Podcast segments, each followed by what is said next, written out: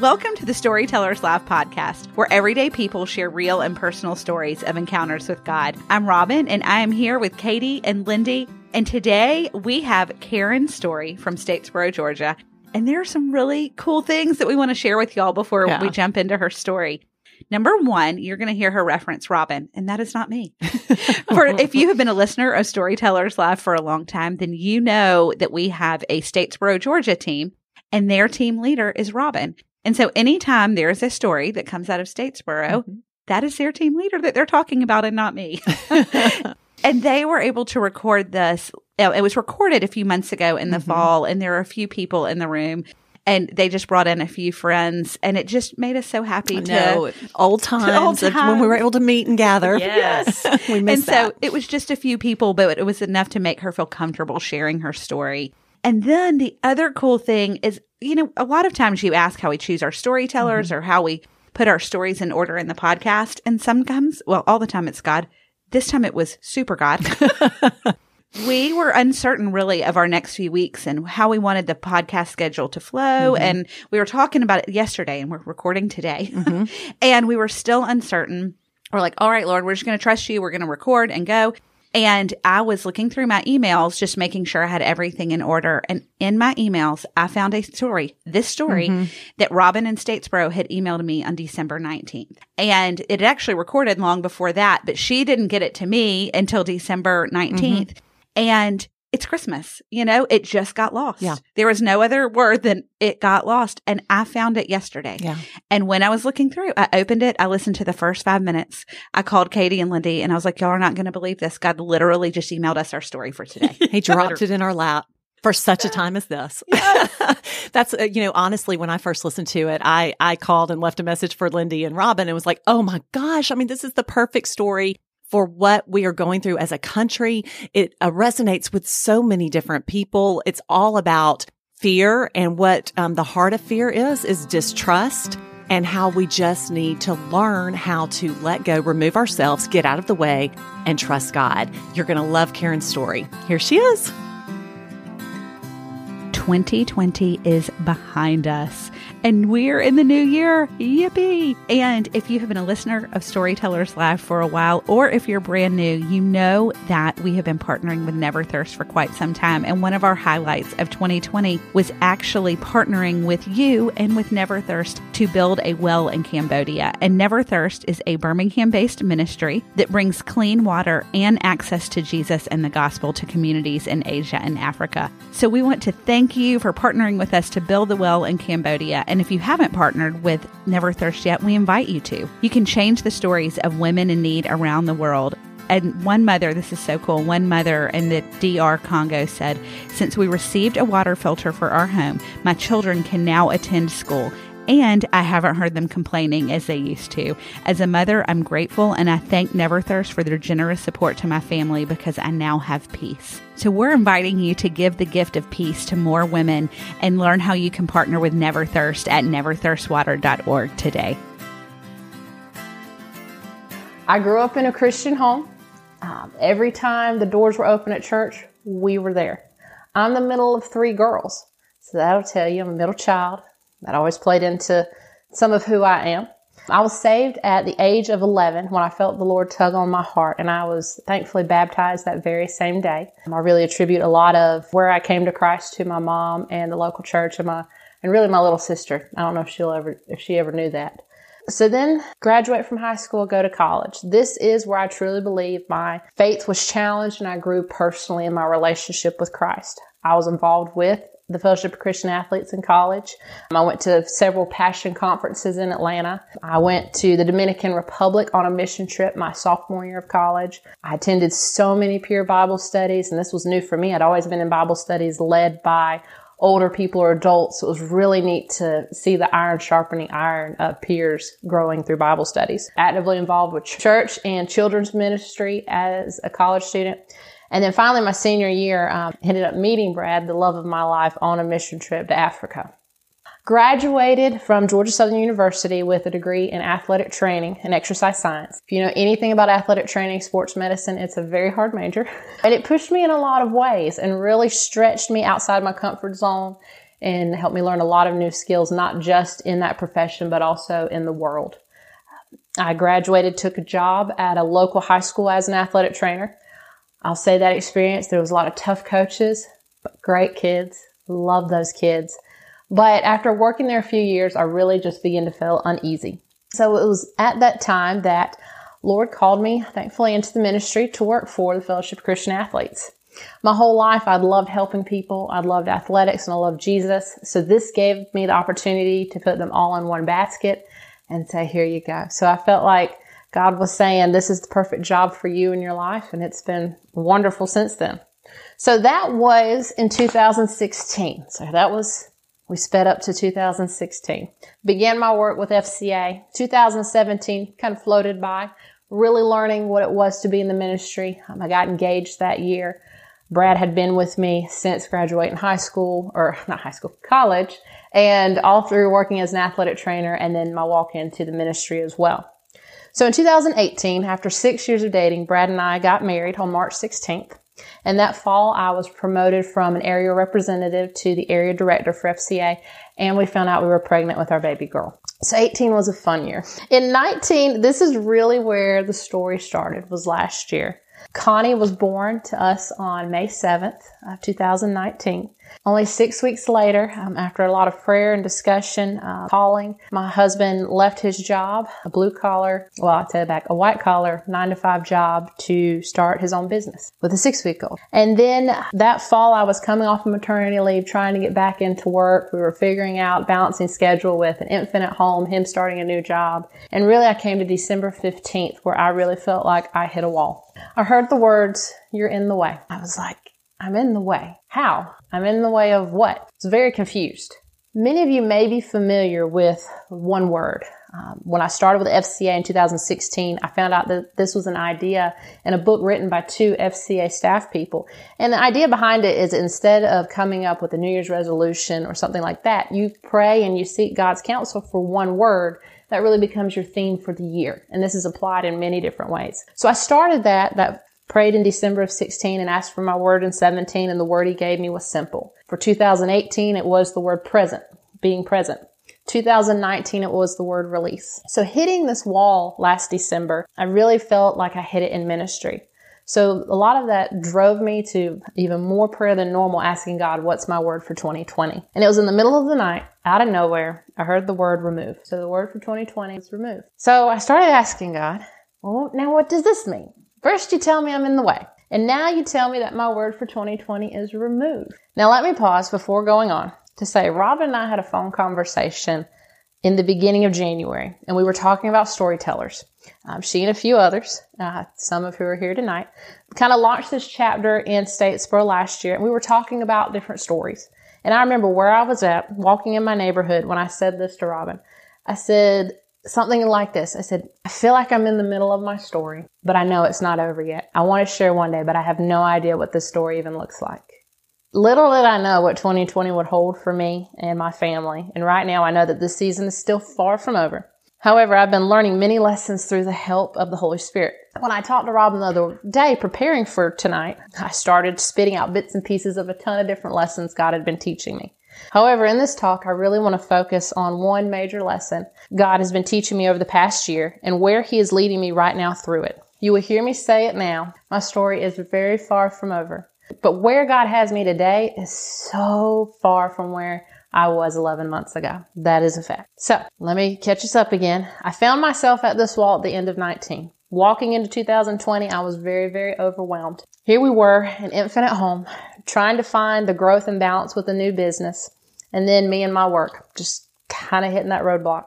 I work for a ministry that does require that we raise 100% of our salary and benefits. When I began with the ministry in 2016, I had an amazing fundraising campaign with the assistance of so many people. And that campaign found me with a great financial cushion. However, I did not keep that momentum going. And in the mix of learning to do the work of the ministry, a new promotion, a new husband, a baby, I kind of let fundraising slide to the back burner. Fast forward to 2019 when I was coming off of that maternity leave, I was in what some would call a funding crisis. And that's not really a fun place to be. So I had dozens of thoughts and questions flying in my mind. How do I go back to fundraising with an? My husband isn't bringing in the steady, steady paycheck yet. How will we reliably pay the bills?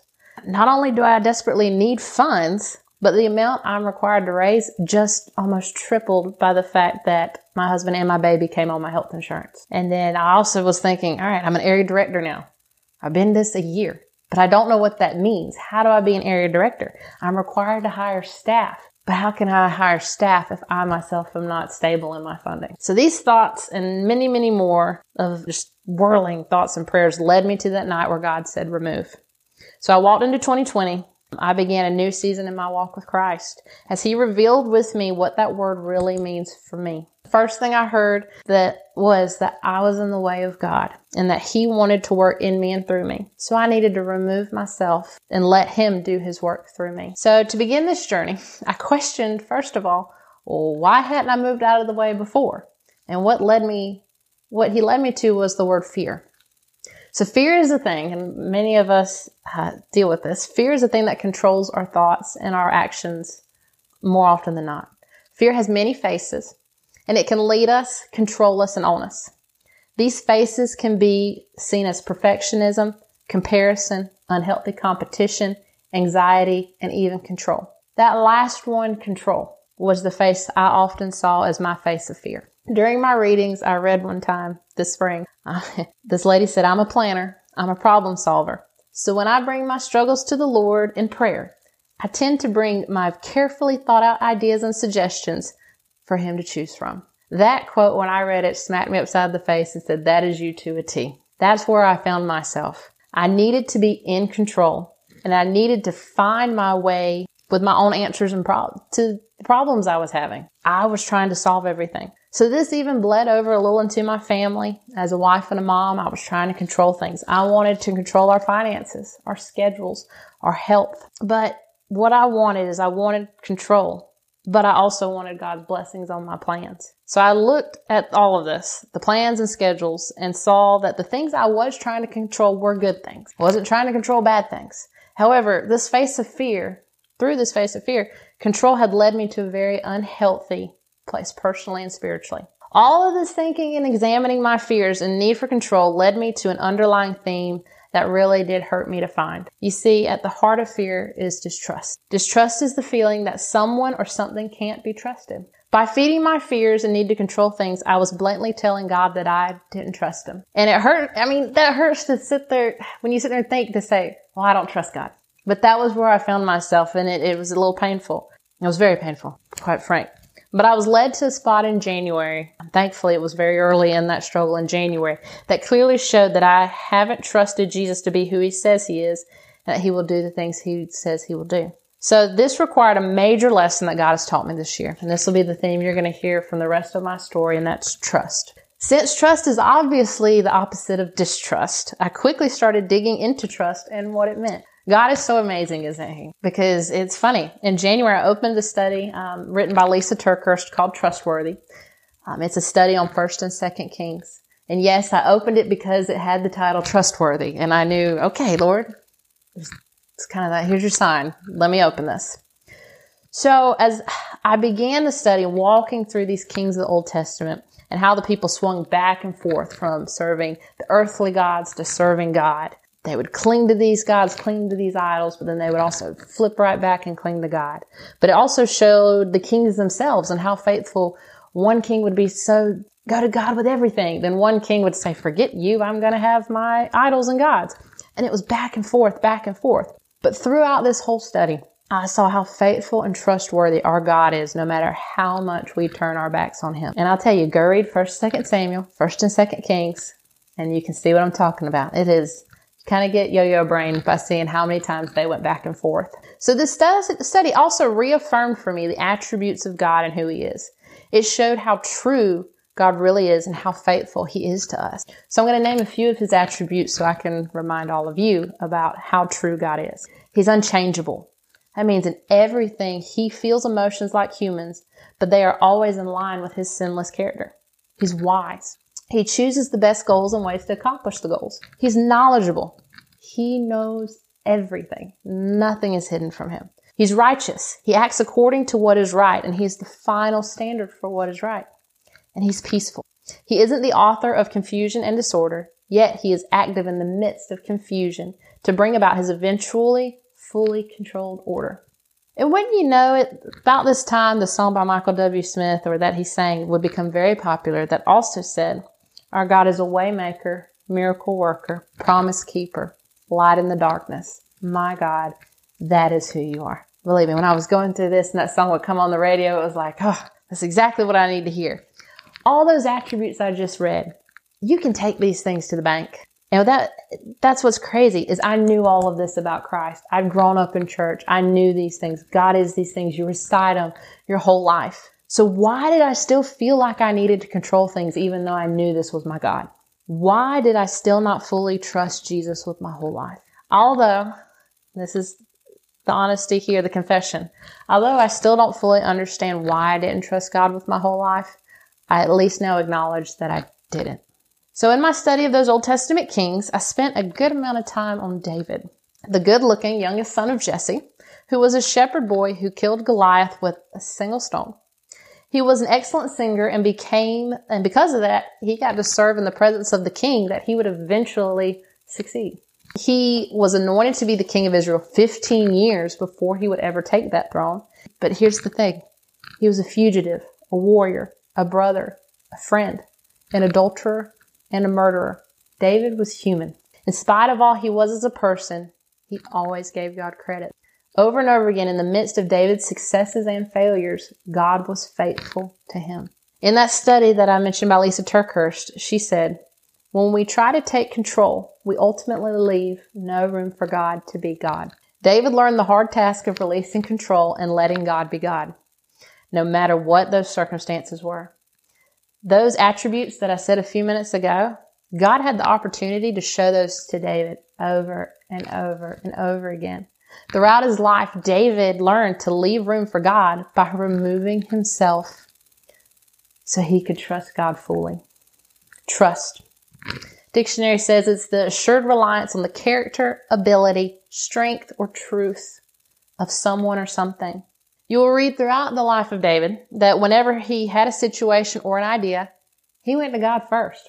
Really, he went to God and it was neat to see how his life matured as he got older. He went, he did go to God first every time, no matter how small, how big the task. Do I need to talk to so and so? Should I go to war with so and so? He went to God. Before he made any decision, he would go to God and ask for God's blessings on that thing. And God, and David trusted God that trust was so evident in his daily routine. No matter what he was about to put his hand to, he would go to God first. He trusted God to bless it and give him wisdom in every ma- in every matter of his life. David made room for God to have his way in his life. To learn how to remove myself, first began by trusting God to take care of my life. This includes the ministry he's called me to, but also to my finances, my family, our health, and everything else. Through these circumstances, I have seen the importance of taking everything to God first and trusting Him with the outcome. Little did I know where this journey would take me when I started it in January, because the weeks and months that followed, um, my quest to fully trust Jesus took my family on a very, very wild ride. So, all of this study on remove and trust began at the start of this year, 2020. I was able to put more of these lessons into practice when my husband unfortunately broke his foot while running on January 16th. And this really put us into kind of a quick tailspin because his new business he started was a handyman business. Very, very full of physical labor. So my husband being the jack of all trades and he's an excellent problem solver. So with that, we were able to make adjustments with the broken foot of how he would continue, but he, we did have to scale back significantly. So we had, we were six months into the business under our belt. We felt like we were getting the hang of things. Then he breaks his foot and we do have to adjust. Now we had an eight month at home who was just starting to crawl and getting into everything. And I had a husband who was primarily stationary with his foot propped up. Needless to say, grocery pickup became my best friend back in January. As the weeks went by, we were learning to cope. Uh, our baby was growing like a weed and my fundraising really was going okay. And that learning to trust, God was able to open some doors for me. So February flew by and March quickly approached. And as March approached, we were all hearing whispers of the coronavirus. Still uncertain of what that meant, You just heard the whispers, and as it became much, much, so much louder on the news. Somewhere near the end of February, though, Brad began to feel some lumps around his jaw and then generally started to feel a little off, so he went to see his primary care doctor. The lymph nodes were really swollen, and they felt like a round of steroids would help um, help them just go away. So once the round of steroids was over, he felt okay for a couple of days, but then the lymph nodes returned with a vengeance.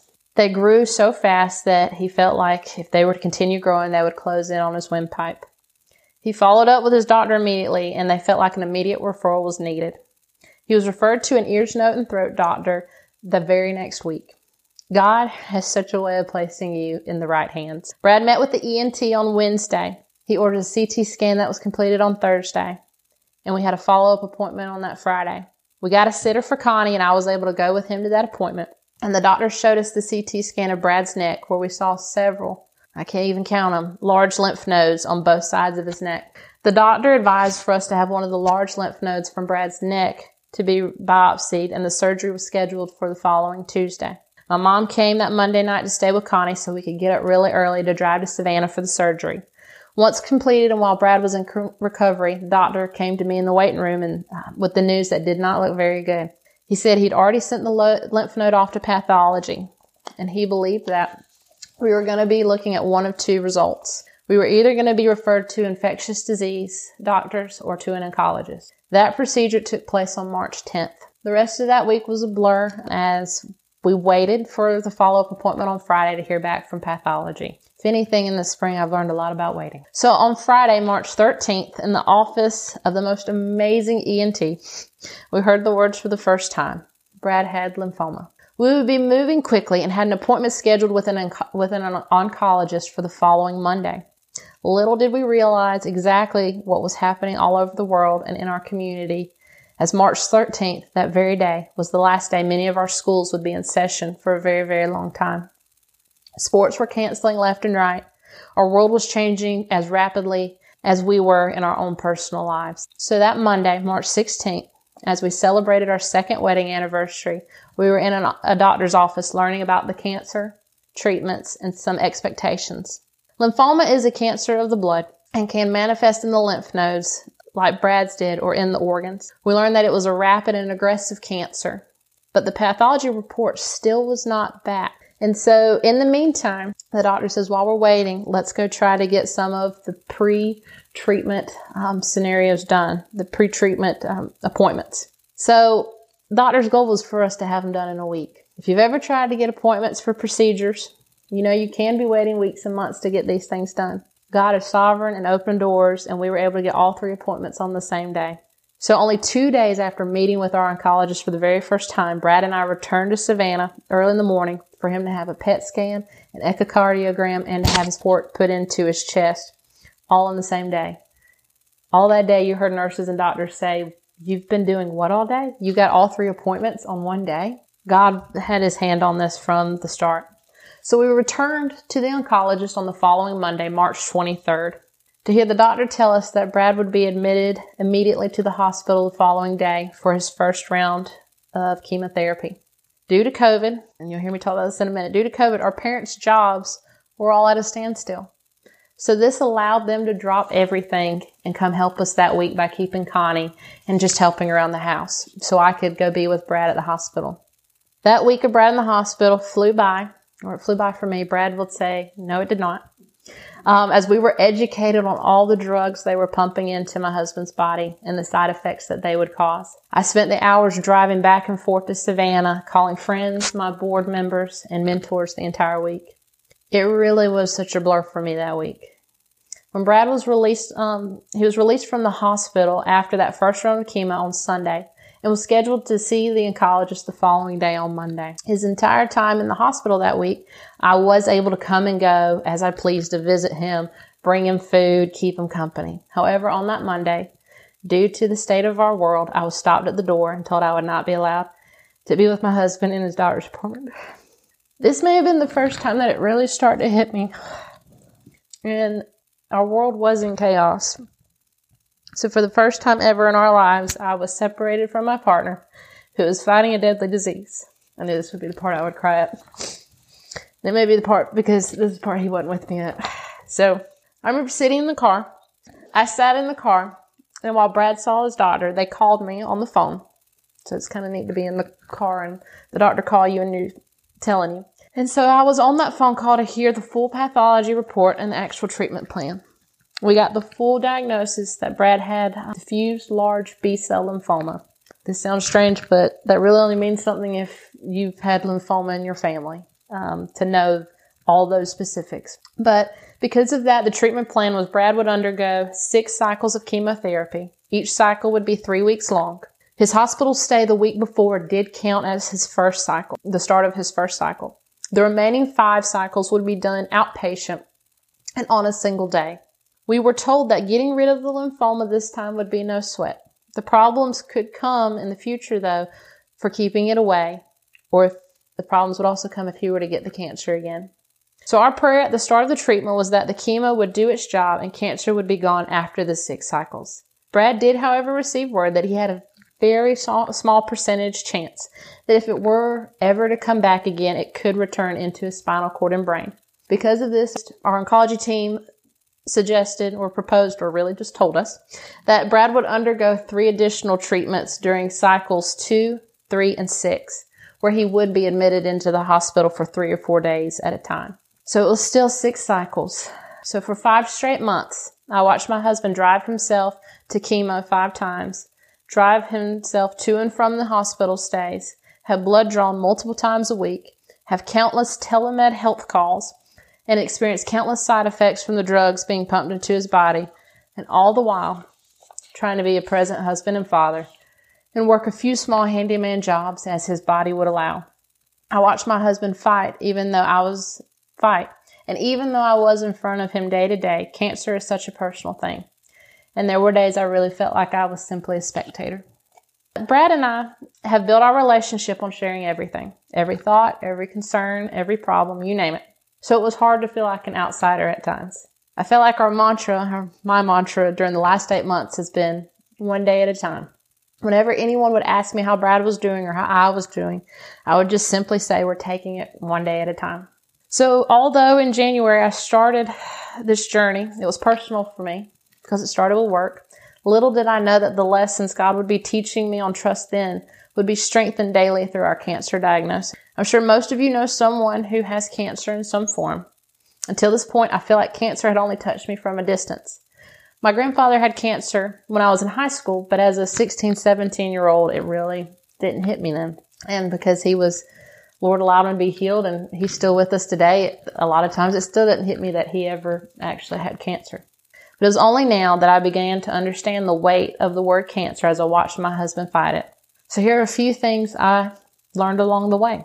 There are a ton of types of cancers and treatments, and those treatments affect everyone differently, and so do those cancers. The cancer you have is your own personal silver bullet with your name on it.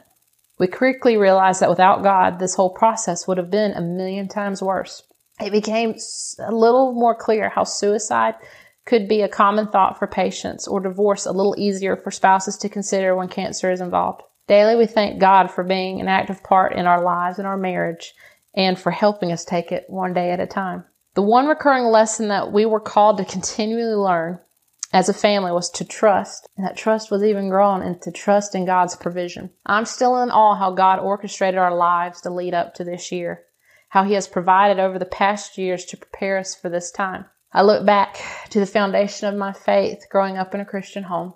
I see my time in college where I was challenged in my faith as an individual to stand up for my personal relationship with Christ. I met Brad at a, at a season of opportunity and change, and God allowed us to be together and grow as individuals and as a couple for six years together before getting married. I see my job transition to the ministry that allowed me to work a flexible schedule in order to make my family a priority as we got married and welcomed Connie into our lives. I look back and see where God showed us the timing for Brad's transition out of a secure regular paycheck into his own business. And that immediately resulted in us putting him on my insurance through my job. I see where God has grown us to be frugal and smart with our purchases and savings leading up, leading up to and preparing for this year.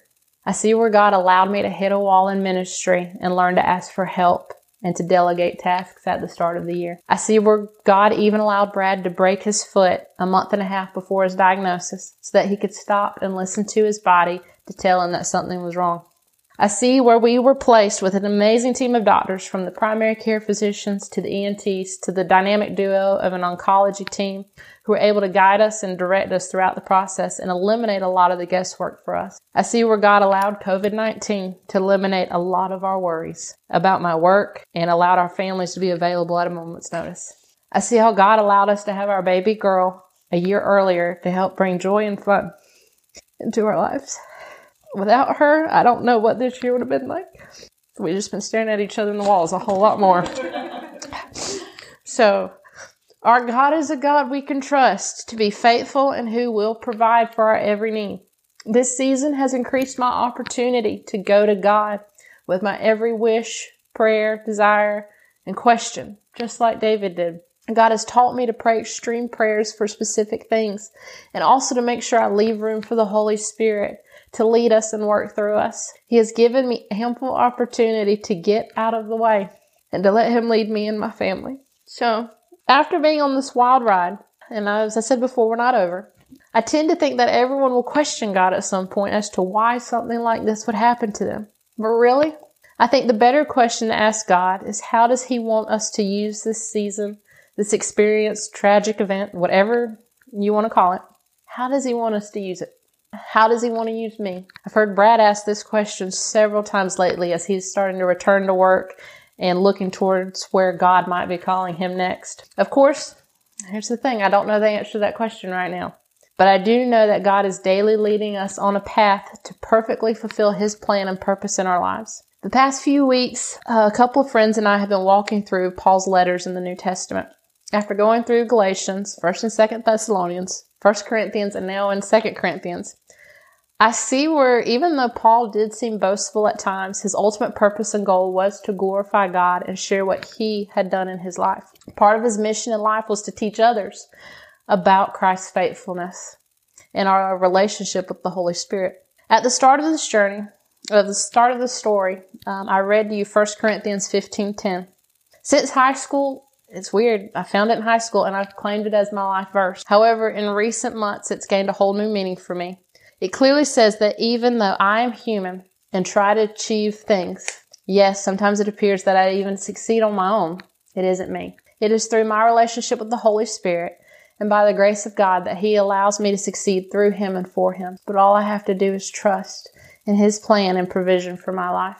All God asks of me right now is to continue to trust Him. He will provide because He is faithful. He has shown us over and over again how faithful He is to me, and I would I'd be a fool not to trust him now. I'd be a fool not to trust him with my future, my family, my life, the ministry he's called me to, any of this. Now, I'm not naive to say that I'm perfect at it.